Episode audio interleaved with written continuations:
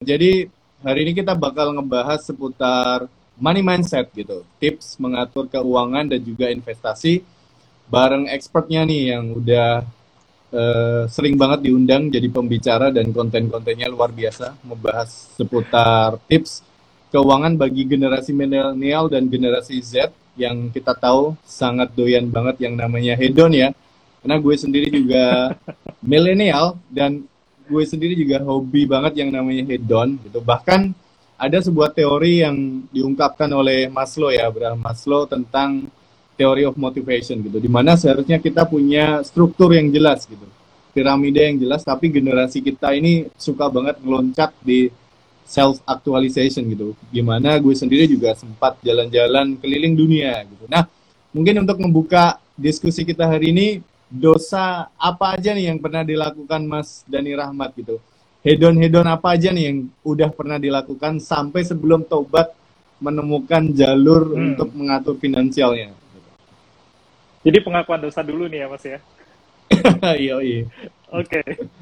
Uh, kalau dosa saya, saya ganti Samsung Galaxy Note seri terbaru uh, waktu itu dari sejak Galaxy Note 1, 2 hmm. sampai akhirnya terakhir itu saya pegang 4 apa ya? Galaxy Note 4. Jadi maksimal banget 2 tahun lah saya pegang apa uh, smartphone.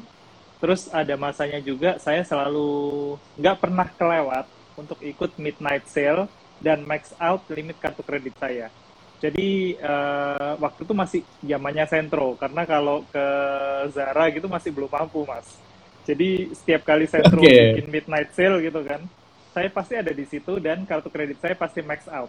Jadi limit 5 juta ya habis 5 juta buat belanja baju, dasi, celana, sepatu dan uh, segala macamnya. Ada masanya waktu itu. Jadi Ke ya begitulah.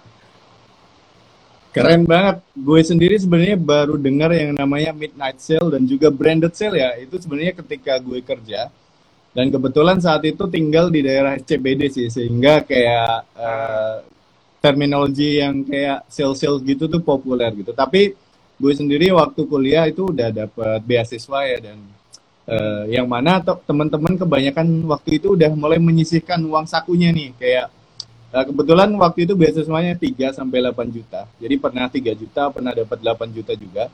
Dan ya. kayak gue itu hedon hedon banget. Kayak dari keseluruhannya itu gue habisin buat kayak ya jajan, makan-makan, jalan-jalan sementara teman-teman yang lain itu udah menyisihkan 1 sampai 2 juta kayak gitu. Yang sampai akhirnya hmm. gue mulai sadar untuk mengatur keuangan itu baru banget sebenarnya hitungannya baru ketika mulai kerja full time ya di di Indonesia gitu. Dan nah, ngomongin tentang pertaubatan ini sebenarnya Mas Dani Rahmat itu kenal sadar gitu untuk mengatur keuangan secara lebih baik itu kapan sebenarnya, Mas? Saya sadar ngatur keuangan lebih baik itu sebenarnya sih ya sambil hedon-hedon itu saya juga udah mulai mikir sih. Karena berangkat dari latar belakang saya berangkat ke Jakarta untuk bisa kerja di Jakarta waktu itu dibiayai oleh kartu kredit orang tua saya gitu kan. Uh, orang tua saya sampai tarik tunai duit di ATM bapak saya bukan orang yang mampu gitu ya Terus waktu itu masih gampang banget apply kartu kredit. Beliau tarik tunai lah kartu kredit untuk beliin tiket saya berangkat ke Jakarta gitu kan. Nah, orang tua saya itu udah kejebak kartu kredit, utang. Nah, terus kemudian kok dilalah saya kerja itu ya tetap aja hedon gitu ya. Terus lama-lama saya mikir, kalau misalkan terus-terusan kayak gini, terutama setelah nyicil Galaxy Note keempat ya, saya saya mikir, kalau terus-terusan kayak gini, ini duit nggak akan bisa ngumpul dan saya bakalan terus kayak begini terus. Jadi yang kayak kayak si apa namanya uh, kontennya Mas Nuril tadi yang yang barusan diupload hari ini gitu ya. Living from paycheck to paycheck. Itu uh, kepikiran kayak kalau misalkan kayak gini terus kok ngeri banget ya rasanya ya. Kayak saya misalkan pengen jalan-jalan masa harus pakai kartu kredit terus. Karena orang-orang itu bisa kaya gitu kan nah kapan saya bisa kaya gitu? Karena definisi kaya saya itu sebenarnya nggak nggak muluk-muluk sih. Waktu itu punya duit minimal 10 juta aja. Itu menurut saya udah kaya dulu dan kemudian ya ya ya udah mulai di situ mas. Baru mulai apa namanya uh, mulai ngatur duit ya. Tapi waktu itu nggak nggak tahu sih soal dana darurat berapa ini berapa gitu belum belum nggak waktu itu. Oke menarik banget. Dan gue sendiri juga sama mas. Uh, kebetulan ya ketika kuliah itu suka banget dengan yang namanya fashion. Dan waktu itu walaupun masih mahasiswa tapi udah pegang kartu kredit. Dan ya waktu itu Wah. mikirnya kayak eh, kan uang jajan masuk nih beasiswa masuk kayak Hmm. mau belanja itu sayang aja kalau kita langsung pakai tunai gitu dan akhirnya kayak eh kenapa Yes, sih yes. nggak gue kredit apalagi waktu itu emang lagi booming boomingnya kayak eh, cicilan 0% gitu jadi kayak ya kalau bisa ditangguhkan kayak mindsetnya udah kayak pebisnis gitu ya kayak kalau Iya, iya. jatuh temponya bisa diperlambat kenapa enggak gitu dan Betul, betul, dan sebenarnya ketika balik ke Indonesia balik ke Indonesia dan mulai kerja full time itu sebenarnya udah mulai sadar dengan pentingnya kondisi finansial. Dan waktu itu eh, sempat membaca buku gitu yang ah, apa namanya sebuah inisiatif yang digagas oleh pemerintah yang namanya Yuk Nabung Saham gitu. Dan dari situ akhirnya Ah. berani untuk membuka sekuritas. Dari awalnya membuka sekuritas mulai tuh nanam-nanam saham. Tapi sebenarnya fondasi personal finance-nya belum bagus. Finance tentang bisnis udah tahu mendalam sih, karena emang kebetulan kuliahnya ngambil bisnis, tetapi untuk personal finance ini sebenarnya agak tabu ya dan jarang banget kita diajarkan di di sekolah gitu. Dan nah Betul. sebenarnya waktu itu tujuan dari Mas dan Mas Dani Rahmat ini apa nih? Tadi kan sempat dibahas untuk kaya gitu, tapi kan kaya itu belum belum ada numeriknya ya. Waktu itu eh, Ya. tadi sempat dibahas 10 juta ya. 10 Ya, juta punya 10 sampai juta. akhirnya ya, sampai akhirnya untuk saat ini targetnya seperti apa gitu. Target keuangannya. Kalau sekarang target saya itu untuk bisa punya uang dana pensiun yang ready ketika saya sama istri nanti pensiun atau kapan pun itu eh, lebih cepat lebih bagus gitu ya. Seki- eh, sekitar sekian m, sekitar sekian miliar. Saya nggak perlu share lah ya ini. Nanti ketahuan lagi duit saya berapa gitu kan. Nah, eh, target itu yang kami pengen punya untuk bisa nanti kami pensiun dengan nyaman atau kapan pun kami bilang yuk kita berhenti kerja dan kita fokus sama apa pun yang kita pengen lakukan gitu kan. Nah, fokus kami sekarang di situ. Sambil ya tentu saja bareng-bareng nyiapin dana pendidikan anak gitu. Karena untuk kami dana pensiun itu paling penting gitu untuk eh, disiapkan. Nah, sekarang itu. Nah, dari situlah akhirnya kami eh, saya sih eh, awalnya mulai mikir tentang berarti kalau misalkan saya harus mencapai itu, apa yang harus saya siapkan sekarang ya? Jadi eh, apa ya kayak di buku Seven Habit kan start with the end in mind gitu kan ya. Jadi apa dulu nih endingnya yang mau dicapai, ending yang sampai yang pengen kami capai adalah dana pensiun itu akhirnya ditarik ke sekarang.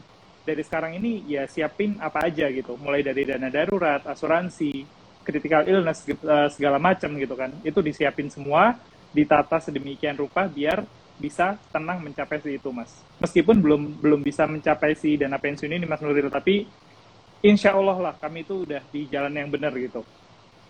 Oke, keren banget.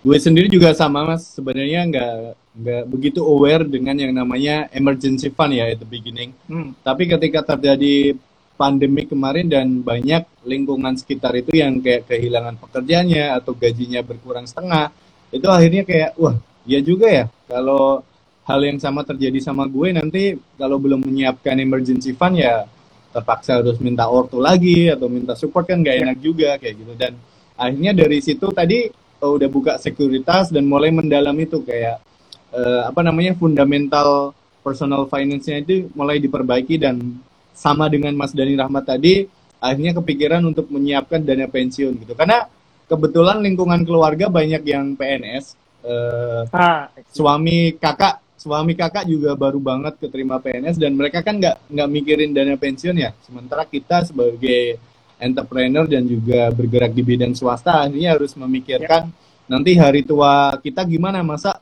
mau jadi generasi sandwich gitu kan ya mas ya ya betul betul betul. nggak enak juga gitu dan eh, nah ini kalau ngomongin tentang personal finance budgeting seperti apa nih yang biasanya diimplementasikan oleh Mas Dani Rahmat gitu? Eh, kalau buat saya, Mas Nuril, eh, apa namanya, budgeting itu kan sangat personal ya sebenarnya ya. Jadi banyak banget teori di luar sana gitu kan, 20, 50, 30, terus habis itu ada yang 10, 20, berapa, berapa, berapa gitu. Banyak banget eh, variasinya gitu. Buat saya sendiri, saya itu nggak apa namanya nggak menganut paham tertentu gitu kan yang paling nyaman sama saya, yang penting minimal banget itu 10%, minim banget 10%, kalau bisa lebih lebih bagus gitu. Kalau sekarang saya sekitar 20 sampai 30% itu buat investasi. Dan itu di awal gitu. Jadi saya lakukan di awal, beli saham, beli kripto, beli apa pun gitu, aset-aset buat masa depan. Itu yang paling saya utamakan. Terus habis itu kebutuhan-kebutuhan yaitu disesuaikan aja. Kalau ternyata nanti kebutuhannya lebih dikit, nah sisanya saya masukin ke investasi, bukan ke senang-senang belanjanya belanja senang-senang itu ya seperlunya aja gitu paling ya cuman makan kalau makan pesen di apa uh, layanan pesan antar gitu aja sih paling jadi nggak ada yang ini tapi buat teman-teman yang baru mulai misalkan terus nyari budgetingnya yang kayak gimana ya nah kalau udah pakai 20 30 50 dengan 20 persen yang dia sisihin gitu itu udah bagus gitu terus 30 persen buat senang-senang gitu kan Nah, kalau misalkan nanti ada utang gimana gitu. Nah, ini yang yang yang serunya nih kalau udah ngomongin masalah utang untuk personal finance. Dari 20, 30, 50 kan kita ingat 20 itu investasi, 50 kebutuhan, 30% senang-senang. Nah, sementara para financial planner kan bilang, utang itu maksimum 30% ya, nggak boleh lebih dari 30%. Berarti kalau udah punya utang 30%, yang diambil itu harusnya dari mana porsinya? Dari kebutuhan 50% nggak mungkin investasi 20% harusnya nggak boleh kan. Investasi itu diutak-atik. Jadi harus tetap investasi terus setiap bulan. Berarti kalau ada utang 30% yang diambil itu dari porsi senang-senang. Jadi kalau teman-teman berhutang, berutang gitu kan, terus porsinya 30% dari penghasilan, berarti itu ngambil porsi senang-senangnya teman-teman. Jadi kalau udah punya utang, jangan sampai senang-senang gitu. Jadi jangan sampai udah punya utang, nyicil utang, senang-senangnya masih terus jalan. Nah, itu yang yang kami lakukan dulu ketika utang kami sampai 50% dari penghasilan gitu kan. Hmm. Ya udah, tiap hari bungkus makan nasi dari rumah dan sebagainya benar-benar tapi investasinya harus terus jalan. Gitu. Jadi sih budgeting yang dilakukan, Mas. Gak tahu nih Tadi, kalau Mas Nurul gimana? Keren ya, Mas. Dani Rahmat sempat punya hutang bahkan sampai 50% dan saat ini uh, udah berbagi pengalamannya dan ilmu-ilmunya gitu. Jadi sama sih dengan Mas Dani Rahmat, saya juga nggak terlalu suka dengan yang namanya hutang ataupun cicilan. Dulu sempat melakukan itu, tapi dengan apa sebisa mungkin cicilan 0% gitu. Karena kalau ujung-ujungnya ada bunga yang begitu besar, kita jadi akhirnya boncos ya. Padahal kita berinvestasi itu kan kayak return paling tinggi aja uh, mostly ya. Mostly itu kan sekitar 10 sampai 15% gitu. Sementara bunga hutang apalagi pinjol itu bisa sampai 20% per tahun dan itu boncosnya luar biasa gitu. Dan saya sendiri juga sama mas. Saya nggak terlalu mempusingkan dengan yang namanya budgeting karena saya juga percaya bahwa uh, kita juga harus menikmati hidup gitu. Kalau kita terlalu ketat budgetingnya kayak Betul. 30% buat makan 30% buat kehidupan gitu. Akhirnya kita kayak kepikiran duit mulu gitu. Tapi garis besarnya yang uh, ingin saya bawahi adalah sama dengan Mas Dani Rahmat tadi at least 10 sampai 20 persen itu untuk investasi teman-teman. Karena kita nggak tahu apa yang terjadi di masa depan dan tentunya kita juga nggak mau merepotkan teman-teman dan keluarga kita sendiri. Dan ini saya juga terinspirasi mas dengan buku namanya The Richest Man in Babylonia. Waktu itu dikisahkan bahwa tokoh ini menyisihkan cuma 10% gitu. Tapi dalam puluhan tahun ternyata dia menjadi salah satu orang yang paling sukses gitu dan buku kedua yang sangat menginspirasi menginspirasi saya adalah uh, latte faktor mas dari David Ba. Barusan ah, tadi saya share yes. di post hari ini bahwa yes, yes. Uh, dia juga dia juga ngasih pendapat yang sama bahwa kayak sebenarnya tips mengatur keuangan itu simpel kayak misalnya kita punya budgeting beli kopi setiap hari itu misalnya 50 ribu dan teman-teman juga bisa mulai investasi dengan cara yang seperti itu gitu misalnya mau beli laptop tahun depan tinggal dihitung tuh per hari harus menyisihkan berapa puluh ribu rupiah. Kalau zaman dulu waktu kita kecil kita di, dikasih tahu kayak nabung dalam celengan gitu loh. Dan kebetulan orang tua hmm. gue itu dari kecil membukakan rekening bank ya. Jadi walaupun gue TK, uh, eh, beneran nih TK, ya. tapi gue udah punya rekening sendiri gitu loh. Dan setiap uh, dan uang saku kami itu dari dari keluarga itu sistemnya bulanan. Jadi dari dari bulanan itu langsung dipotong ke ke tabungan tersebut, Mas. Jadi dan kebiasaan ini ah, terbentuk sampai kita dewasa sih, walaupun sempat tadi ya sempat hedon hedon banget, tapi ya akhirnya kembali ke jalur yang benar gitu. Dan untuk Mas Dani Rahmat sendiri ini eh, instrumen investasinya seperti apa aja nih? Instrumen investasi ya, kalau ngomongin instrumen investasi seru nih. Uh, yang pasti saya nggak main ini, nggak main robot trading. yang lagi rame ini saya nggak nggak ikutan sama sekali. saya nggak ikutan. Nah, kalau instrumen yang kami beli itu selalu disesuaikan dengan tujuannya, Mas. Jadi kalau misalkan kayak anak udah mau masuk sekolah bulan depan atau dua tahun lagi gitu ya, itu kami udah pasti sisihin ke RDPU, dana darurat, kami pakai tabungan, kami nggak pakai deposito, kami pakai tabungan sama RDPU, terus kemudian ada obligasi, ada emas juga gitu kan. Jadi benar-benar disesuaikan sama tujuan keuangannya. Tapi most of our assets sekarang itu kalau yang saya share di apa kan saya setiap bulan bikin review tuh mas setiap awal bulan selalu saya share gitu kan itu sekarang paling gede masih properti. Karena kenapa? Kami beli properti itu karena waktu itu masih mikir kayak yang beli properti lumayan kali ya nanti buat masa tua gitu kan. Jadi beli di beberapa tempat nanti untuk bisa ada apartemen, ada tanah gitu kan. Biar nanti biar bisa ditinggalin atau dijual kalau misalkan harganya naik gitu. Rencana kami akan dijual di sekitaran tahun ini. Eh ternyata bilalah kejadian pandemi gitu kan ya jedar gitu ya udah harga properti tiarap semua gitu kan jadi nggak bisa dijual dulu gitu jadi sekarang porsi terbesar kami masih di properti memang. Uh, tapi kami berencana untuk akan beralih ke saham. Kenapa kok kami milih saham? Pertama dari properti ini of course kami akan jual kalau misalkan sudah harganya untung gitu ya. Tapi dari sisi asetnya sendiri kalau dari apa uh, bentuk asetnya si properti ini kalau menurut kami kalau kami nggak rajin ngurus nggak rajin untuk keliling nyewain dan sebagainya dan sebagainya kami nggak dapat apa-apa dari situ tapi malah keluar biaya gitu kan. Itu adalah yang kami sadari setelah kami akhirnya beli properti itu. Baru tahu gitu. Oh my god ternyata biayanya mahal banget ya properti gitu kan. Harga belinya mahal biaya jual belinya mahal terus biaya perawatannya juga mahal. Nah terus kemudian kami memutuskan akan nantinya lebih besar ke saham, saham atau reksadana saham. Kenapa? Karena dari sisi asetnya sendiri, karena kita beli saham itu kan beli perusahaan ya mas ya, uh, beli perusahaan tanpa kita ngapa-ngapain aja sebenarnya. Perusahaan kalau misalkan yang kita beli emang bagus gitu perusahaannya kita yakin akan bisa tumbuh lah.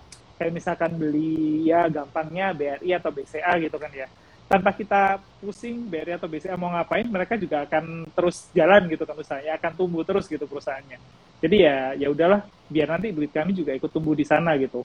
Nah itu nanti rencananya target kami yang akan dikejar adalah uh, menjadikan saham sebagai 90% apa namanya aset tapi kalau dari sisi aset keuangan jadi misalkan properti di exclude gitu ya nah aset keuangan ini udah sekitar 90-95% itu di saham sekarang gitu. Nah kalau okay. kayak dana darurat itu cuman apa tabungan dan sebagainya itu cuman ya buat dana darurat aja kecil banget sih hmm. porsinya kalau itu. Oke, okay. menarik sih mas. Tadi ngomongin properti, kebetulan saya juga instrumen utamanya itu yang eh, mayoritas gitu dana investasi saya itu masuk di properti juga. Kebetulan saya hmm.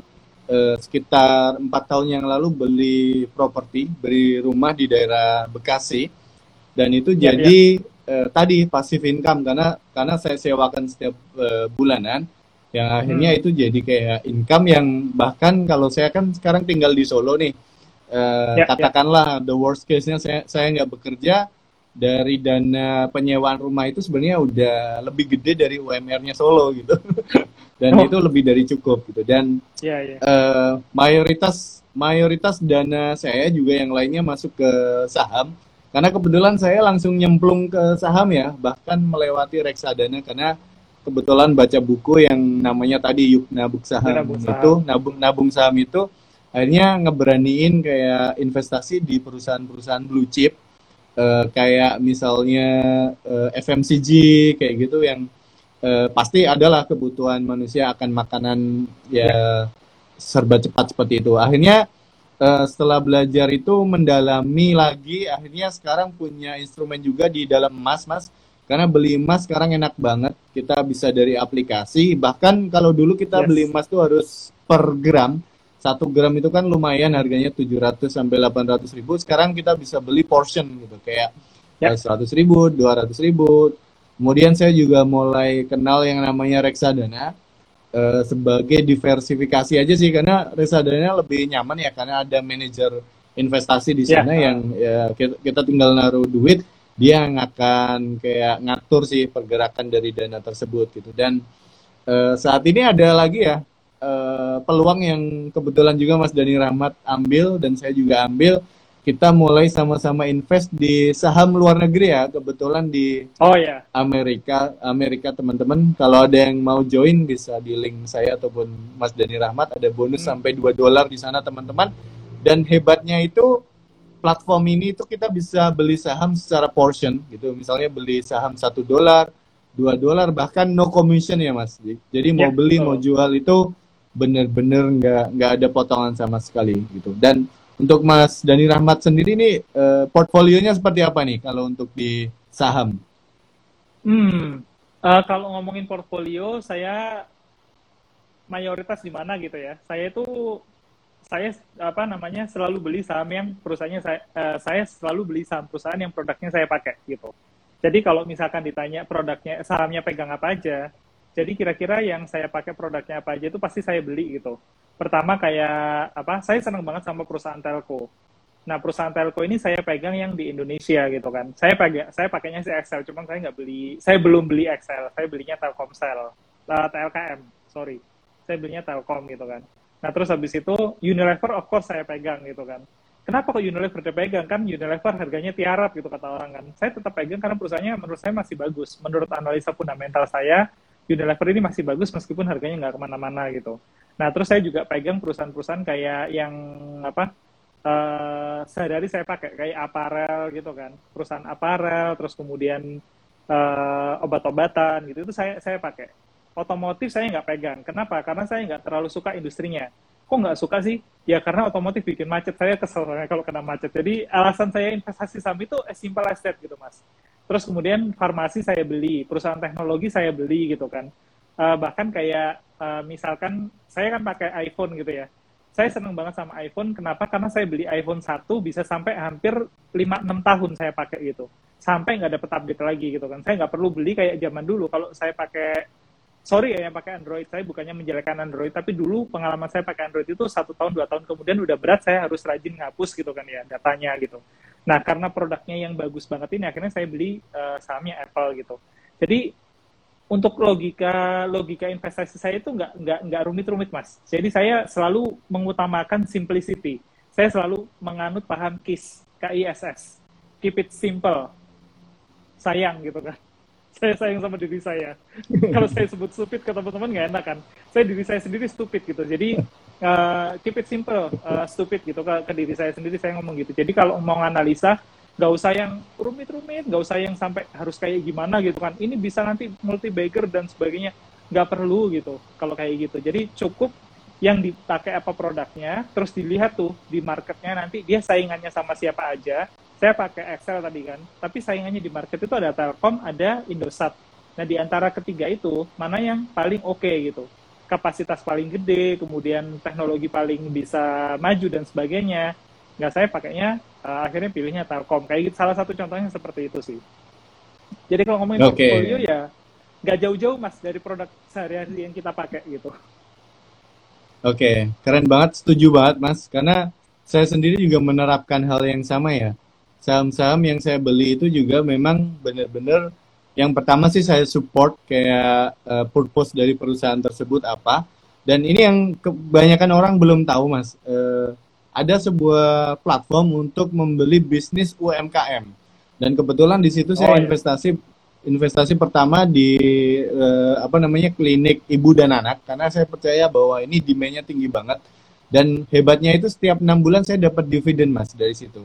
Ya walaupun oh. ada kelemahannya juga, kelemahannya misalnya pasar sekundernya buka hanya enam bulan sekali gitu. Jadi kalau ya uh, teman-teman masuk ya diusahakan pakai dana dingin yang nggak ada kebutuhan untuk ditarik sewaktu-waktu. Tapi keuntungannya adalah setiap enam bulan teman-teman bakal mendapatkan uh, apa namanya uh, dividen di sana. Bahkan ada satu perusahaan lagi mas di equity crowdfunding UMKM ini hmm. uh, bagi teman bagi teman-teman yang muslim nih ada sebuah perusahaan dia peternakan gitu mas kambing dan domba sapi juga di mana uh, ketika kita beli sahamnya itu kita dapat bonus kurban selama tiga tahun gitu dan padahal wow. harga selama tiga tahun itu kan mahal ya gitu kita cukup Ya, beli betul. sekali yang har- harganya sekitar 2 sampai 3 juta per satu lembarnya, tetapi selain dapat dividen kita juga udah dapat kurban tadi sebagai seorang muslim.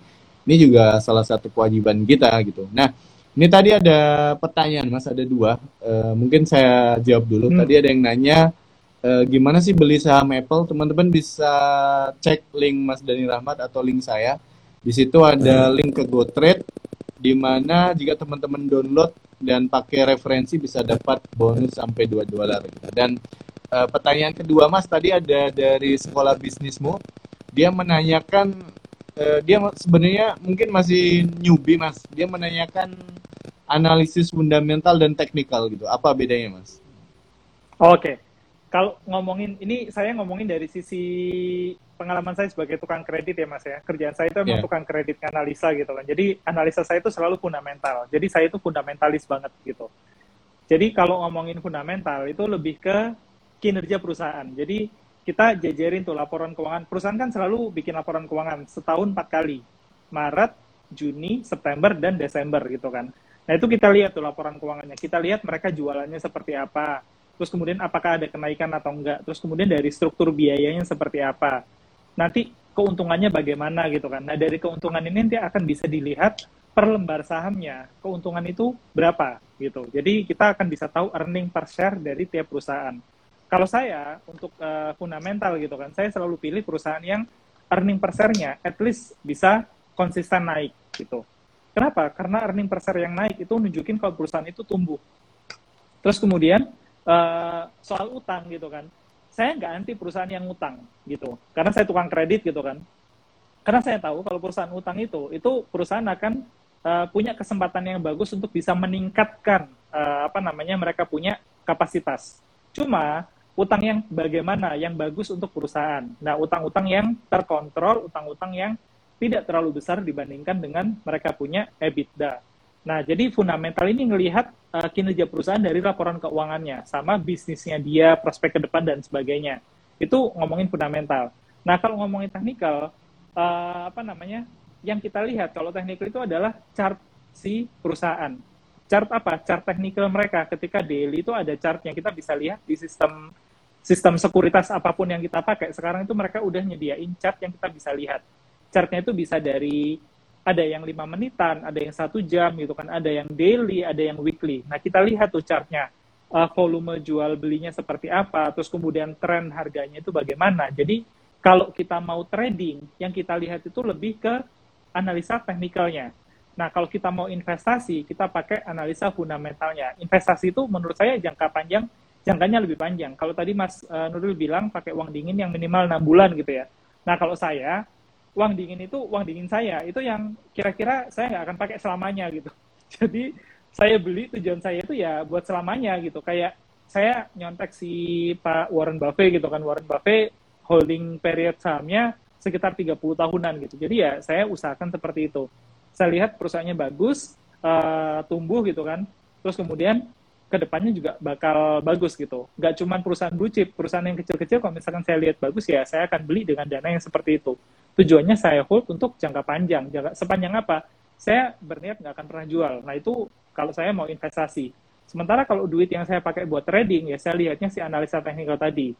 Trading itu berapa lama? Kalau saya nggak trading harian sih, karena saya belum punya waktunya ya mas ya. Jadi kalau misalkan trading gitu, saya mungkin pakai apa uh, swing trade yang seminggu gitu. Jadi saya analisa di akhir minggu, oh ini nanti kira-kira bagusnya masuk sini dan sebagainya. Saya beli di hari Senin misalkan saya beli gitu, terus kemudian saya tunggu sekitar satu mingguan. Alhamdulillahnya sih uh, nyangkut juga gitu. Jadi kalau misalkan analisanya salah itu ya ya bisa bisa kebalikan dari yang kita analisa. Jadi bedanya di situ kalau ngomongin fundamental dan teknikal. Tinggal teman-teman maunya yang seperti apa. Kalau misalkan mau investasi, teknikal perlu nggak? Tetap perlu. Buat apa? Buat nanti uh, ngelihat kira-kira masuknya ini bagusnya di posisi yang mana nih? Di pas bagian yang mana kita masuk buat uh, investasinya gitu. Oke, okay. keren sih Mas. Tadi Mas Dani Rahmat masuk dari sisi seorang kreditur ya waktu itu ya, cari nasabah untuk meminjam ya Mas waktu itu ya, ya mungkin sampai ya. sekarang sampai Konteks. sekarang saya masih tukang Oh, sampai sekarang masih. sampai sekarang Oke. masih tukang kredit. kalau saya sebenarnya juga paham mas yang masalah IPS, tapi waktu itu ma mungkin masuknya dari sisi bisnis school ya. Jadi sebagai seseorang yang diproyeksikan untuk jadi eksekutif muda gitu, salah satu yang saya pelajari adalah bagaimana kita harus menumbuhkan IPS tadi, earning per share uh, dari perusahaan yang kita kelola gitu. Dan ternyata itu dari sisi investasi juga digunakan untuk tadi ya para investor untuk menaruh dananya ketika melihat perusahaan itu kira-kira tumbuh. Nah, kalau pengalaman saya sebagai seorang digital marketing itu juga kurang lebih sama, Mas. Jadi kayak sebenarnya ketika kita jualan, itu misalnya kita jualan handphone itu sebenarnya di eh, katakanlah 100 pelanggan pertama itu mungkin kita belum untung ya gitu, tetapi kita memproyeksikan pertumbuhan itu. Jadi kayak setelah 100 konsumen mungkin kita akan untung di situ dan akhirnya kita memberanikan untuk uh, investasi gitu sebagai pemilik bisnis maupun para investor karena kita melihat kayak proyeksi ke depannya nih bakal lebih enak gitu. Nah tadi hmm. uh, sebenarnya menarik untuk dibahas tapi Mas Dani Rahmat sudah sedikit bahas kalau belum sempat melakukan trading gitu. Tetapi pengalaman melakukan trading sampai saat ini seperti apa Mas? Uh, tuh biasa sekarang saya nggak terlalu aktif trading. Jadi kalau misalkan apa namanya karena tuntutan kerjaan di siang hari itu saya nggak bisa mantengin gitu kan. Untuk trading, kalau misalkan memang mutusin mau day trade gitu kan, itu harus benar-benar disiplin gitu ya. Bisa sih dipasang apa namanya, dipasang stop loss, dipasang ini dan sebagainya. Cuman kan kita kadang-kadang juga perlu mantau apa namanya pergerakannya kayak gimana kalau kita mau masuk lagi, nambah lagi misalkan gitu kan.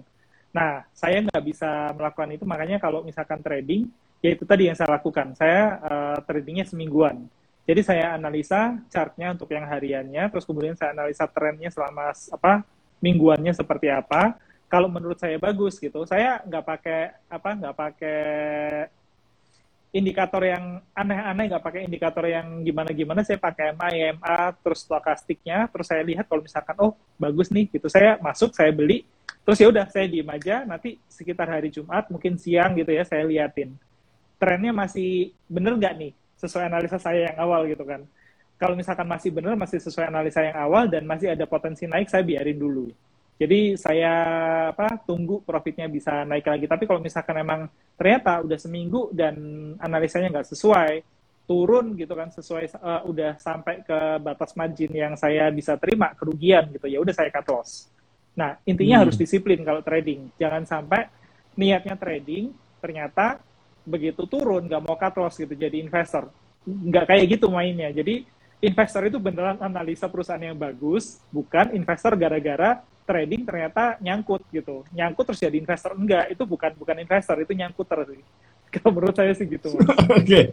sama sih mas saya juga mindsetnya lebih mindset ke investor dan uh, main trading tapi juga sesekali nggak nggak daily karena emang sama dengan Mas Dani Rahmat karena waktu dan kita lebih ke value projection juga sih seperti Warren ya. Buffett tadi yang bahkan sampai 30 jadi kayak saya mulai nabung rutin di saham harapannya juga nggak nggak diambil tahun ini atau dalam lima tahun bahkan ya mungkin at least 5 sampai 10 tahun bahkan lebih ya kayak gitu dan uh, kebetulan kenapa bisa tarik tertarik ke trading sebenarnya karena si platform hijau itu masih yang dari US yang no commission. Uh. Uh, jadi dia kan muncul pop up tuh di sebelah kanan lo untung 18%.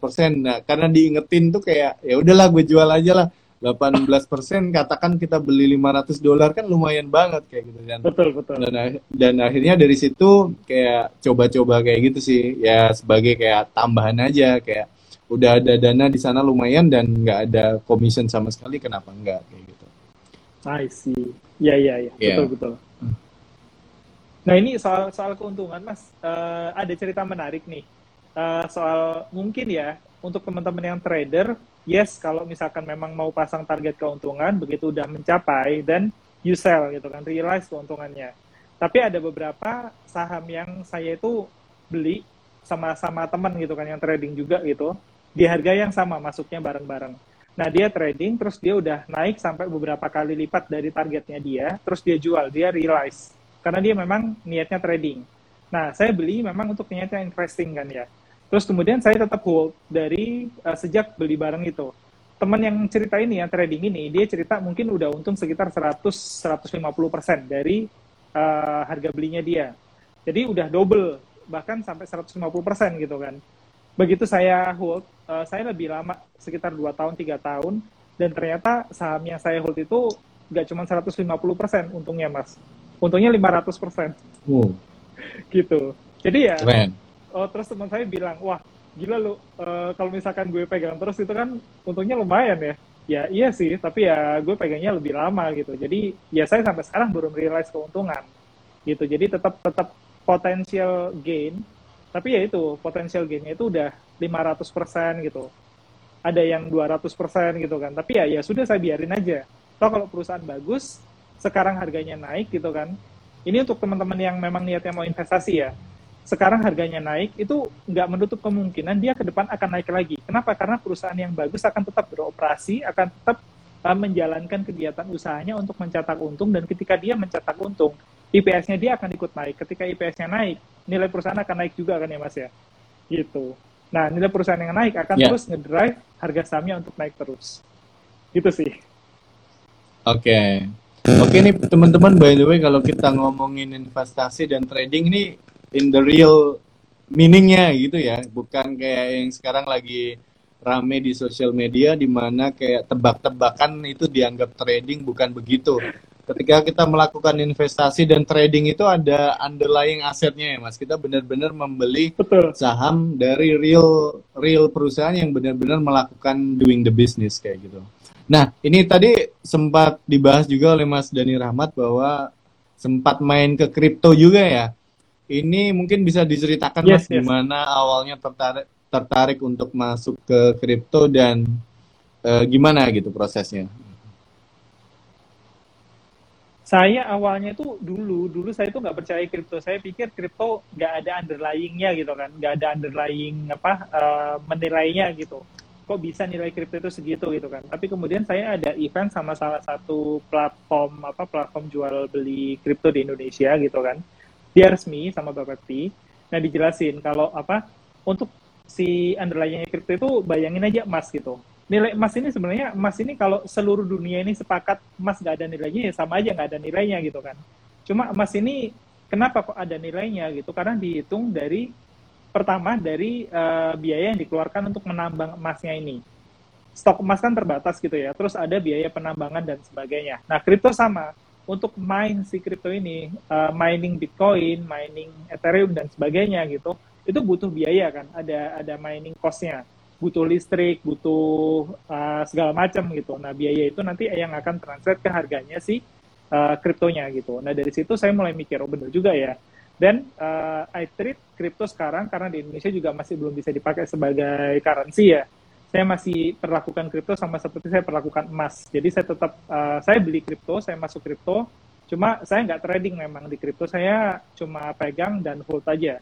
Jadi saya beli, saya pegang dan hold, saya pilih uh, apa namanya aset kripto yang memang uh, apa namanya market capnya lumayan gede, lumayan tinggi gitu, atau at least dia gaining momentum, punya momentum dan apa banyak proyeknya gitu jadi ya udah gitu. Saya saya pilih beberapa aset itu saya pegang ada empat sih yang saya pegang. Saya nggak nggak mau buka yang mana tapi yang pasti bitcoin salah satunya lah gitu. Nah itu saya beli okay. aja rutin tiap bulan. Bukan buat apa-apa saya cuma mau antisipasi nanti kalau misalkan di masa depan in the future gitu uh, ternyata memang kripto akhirnya dipakai sebagai currency dan bisa dipakai di Indonesia gitu. Dan saya at least udah punya sebagian gitu. Meskipun kalau misalkan teman-teman nggak mau pegang pun nggak masalah mungkin pada pada main NFT gitu kan. Karena saya sendiri nggak ngerti seni gitu kan nggak ngerti ini ya udahlah saya nggak main di NFT-nya gitu. Gitu. Jadi nggak usah nggak usah ikut ikutan kalau misalkan memang nggak pengen nggak usah nggak apa-apa. Gitu. Oke jadi eh, tadi sempat dibahas juga oleh Mas Dani Rahmat bahwa ada potensi untuk dijadikan eh, currency ya atau alat tukar gitu. Dan eh, sedikit meluruskan mungkin kemarin MUI sempat mengeluarkan fatwa dan uh, sebenarnya fatwa itu terbatas pada sebagai alat tukar tersebut teman-teman. Dan dari ranah trading, spot trading itu sebenarnya masih dibolehkan dan uh, itu juga sebagai perwujudan bahwa uh, it's it's lumayan uh, doable dan safe juga ya untuk sebagai hmm. alat investasi. Mas Daniel Rahmat sendiri juga membeli beberapa. Saya sendiri juga punya beberapa. Salah satunya adalah Ethereum. Kenapa saya beli Ethereum? Karena uh, teknologi di belakang Ethereum itu luar biasa. Salah ya. satunya adalah smart smart contract yang saat ini uh, menjadi wadah dilakukannya NFT di sana teman-teman. Ya. Saya sendiri juga uh, kemarin sempat diundang gitu dengan salah satu seniman yang ada di Jakarta dan beliau melihat NFT ini sebagai komunitas ya sebenarnya ya komunitas untuk hmm, para hmm. seniman hmm. Memperdagangkan produk mereka secara digital gitu karena selama ini kayak yes. jual beli seniman seni secara digital itu kurang safe misalnya di marketplace di mana yes. orang-orang bisa dengan mudah melakukan screenshot gitu tetapi di NFT uh, di belakang sebuah produk yang di list itu ada smart contract yang ya unik kepemilikannya terhadap si pembeli tersebut dan ini mungkin bisa jadi peluang para teman-teman yang punya keahlian untuk mendesain untuk mengunggah karya seninya di platform seperti NFT kayak gitu. Ya. Oke nih teman-teman by the way uh, silakan nanya kalau ada pertanyaan. Kita udah tinggal 5 benda, 15 menit lagi nggak kerasa, Bro. iya. Oh, Mas ini Mas paling aku mau nitip nitip pesan aja sama teman-teman gitu ya. Oke. Okay. Ini kan kemarin itu ada apa teman yang upload konten tentang salah satu koin kripto yang diperdagangkan, yang dibikin sama selebritas Indonesia gitu ya. Nah, ada ibu-ibu yang curhat gitu, udah beli 10 juta ternyata harganya tinggal 5 juta gitu kan. Terus gara-gara keluar Bapepti pernyataan bahwasanya si koin ini masih belum punya izin untuk diperdagangkan di Indonesia, ilegal gitu kan ya. Nah ini teman-teman juga kalau misalkan mau beli apa pun gitu, mau beli aset apa pun, please pelajari dulu asetnya seperti apa, terus kemudian aturannya itu bagaimana. Nah, kayak misalkan tadi apa yang disebut sama Mas Nurul gitu kan, go trade untuk beli saham di Amerika. Itu nggak ada aturannya di OJK memang. Nggak ada aturannya di OJK karena memang bukan ranahnya OJK. Jadi mungkin ada teman-teman yang bertanya-tanya, tapi go trade kan nggak diatur OJK, OJK nggak ngasih izin gitu. Nah, itu karena memang ranahnya bukan ranah OJK. Ranahnya dia di pasar US yang atur SEC dan FINRA gitu. Jadi teman-teman please cek apa pun yang mau dibeli, aturannya itu seperti apa, terus kemudian legalitasnya bagaimana gitu. Nah, kayak koin di Indonesia yang boleh diperdagangkan kan 500 koin dengan market cap terbesar ya, Mas ya. Gitu. Jadi kalau misalkan memang belum masuk ke situ ya hati-hati gitu karena resikonya lebih gede gitu. Resiko apa? Resiko okay. likuiditas. Pas teman-teman mau jual ternyata nggak ada yang mau beli gitu. Itu bahaya juga gitu kan. Betul. Gitu. Jadi nangis sendiri ntar ya ketika dibutuhkan uangnya ternyata susah banget ditariknya. betul, betul. Ini ada pertanyaan dari Endini V23. Kak mau nanya, kalau invest di reksadana itu gimana? Misal invest 100 ribu rupiah, apakah setiap bulan harus rutin invest 100 ribu terus? Dan sebenarnya kalau invest itu cuma sekali nge-invest uangnya atau rutin gitu. Hmm. Ini saya jawab aja nih mas. Ya sebenarnya untuk pemula yang belum kenal investasi sama sekali, investasi yang paling saya sarankan itu ya lewat reksadana. Kenapa? Karena reksadana ini ada manajer investasi yang ngelolain duit. Jadi namanya manajer layanan titip dana itu udah ada dari dulu ya namanya reksadana ini. Duitnya kita titipin ke manajer investasi mereka yang beliin instrumen investasinya. Nah, apakah harus beli sekali aja atau tiap bulan rutin? menurut saya kalau misalkan memang sudah punya duitnya, ada duitnya banyak gitu kan, sekali beli langsung brek bagus. Tapi kalau misalkan belum punya gitu kan, masih ngumpulin, better dari sekarang beli uh, apa namanya secara rutin tiap bulan. Kenapa? Itu namanya dollar cost averaging. Dollar cost averaging itu maksudnya apa? Tiap bulan begitu kita beli, harga beli kita itu nanti akan rata-rata. Sama kayak kalau misalkan kita beli emas. Sekarang kita beli emas satu gram satu juta misalkan. Eh tahun lalu satu juta. Tiap bulan kita beli terus emasnya lama-lama harga emas turun nih misalkan dari satu juta terus kemudian jadi 900 ribu, 800 ribu, tapi kita terus beli satu gram gitu. Kalau di total-total, duit yang kita keluarin misalkan kita punya 100 gram, tapi yang kita keluarkan mungkin nggak 100 juta gitu. Kenapa? Karena kita beli harga emas yang udah di bawah satu juta tadi. Nah, Misalkan totalnya yang kita keluarkan 80 juta, kita punya 100 gram. Harga emasnya kan berarti satu gramnya sekitar 800 ribuan gitu kan. Gitu. Jadi sama kayak ini, reksadana juga begitu. Kalau misalkan teman-teman beli, yes mungkin suatu saat di bulan itu harganya naik, tapi bisa jadi bulan depan harganya turun. Nah dengan kayak gitu teman-teman bisa dapat apa namanya penambahan jumlah unit dengan harga rata-rata yang sudah bervariasi tadi. Bisa jadi ketika reksadananya naik, harga rata-rata teman-teman itu di bawah gitu. Jadi rutin beli itu lebih bagus gitu. Kalau misalkan sudah punya duitnya, langsung beli di depan, yes bagus, tapi kemudian lanjutkan dengan terus beli, terus menerus beli gitu. Kalau mau dijual gimana? Beli sekarang, terus besok mau jual pun udah bisa reksadana. Tapi prosesnya itu proses jual belinya butuh sekitar 1-2 hari. Nah, kalau misalkan teman-teman pengen reksadana yang bisa habis dibeli terus bisa langsung dijual, kayak trading, itu ada namanya ETF, Exchange Traded Fund, reksadana yang nyontek ke indeks, tapi jual belinya itu ngikutin jual belinya saham di Indonesia. Nah, kemarin ada yang nanya ke saya, Mas, ETF itu kripto ya? Nah, bukan, bukan. ETF itu bukan kripto. ETF itu reksadana sebenarnya. Tapi cara jual belinya sama kayak saham. Gitu, teman-teman. Jadi ada dua pilihan, reksadana biasa atau ETF. Kalau ETF itu reksadana saham. Nah, kalau reksadana biasa bisa pilih reksadana pasar uang, pendapatan tetap, reksadana saham, segala macam. Panjang sih Mas kalau ngomongin Mas bisa satu live sendiri nih. Oke, ini eh, tadi ada pertanyaan yang nyambung bro, karena berhubung ngomongin reksadana. Tadi ada yang minta kayak spill dong reksadana yang bagus gitu. Mungkin portfolio yang bagus apa aja gitu tadi ada yang komen di okay, bawah okay. yang dia dia minta rekomendasi reksadana yang bagus sih. Ya, kalau untuk reksadana yang bagus gini, uh, tergantung nih tujuannya buat apa. Kalau memang tujuannya duitnya itu nggak dipakai jangka panjang gitu ya, itu pilihnya reksadana saham. Kalau mau dipakai dalam waktu dekat, reksadana pasar uang. Kalau ya mungkin nggak dipakai 2-3 tahun sampai lima tahun lah, itu bisa reksadana pendapatan tetap. Nah, reksadana yang mana yang paling bagus? Tinggal pilih aja. Misalkan teman-teman pakai salah satu platform reksadana nih, milihnya gampang kok. Tinggal diurutin aja kinerja ter apa kinerja tertinggi selama satu tahun terakhir. Itu reksadana yang mana? Nah saya saya as simple as that. Saya akan milih langsung oh yang udah yang paling tinggi aja kinerjanya. Misalkan reksadana pasar uang saya urutin, ternyata ada saya nggak nggak mau sebut nama sih nanti dibilang rekomendasi lagi kan. Pokoknya yang paling atas saja yang saya beli apa uh, kinerjanya paling bagus tahun terakhir itu yang saya beli. Terus pasti ada yang nanya, tapi biayanya gimana? Kan ada nanti uh, biaya segala macam reksadana dan sebagainya. Nanti ada ada kan ada biaya-biaya tuh di dalam reksadananya. Itu masa nggak dipertimbangkan?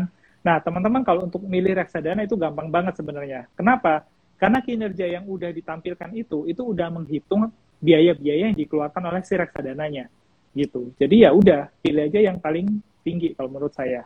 Sama sama sama. Reksadana itu ada syarat minimum untuk dana kelolaan itu minimum sekitar saya lupa 15 miliar selama 90 hari berturut-turut.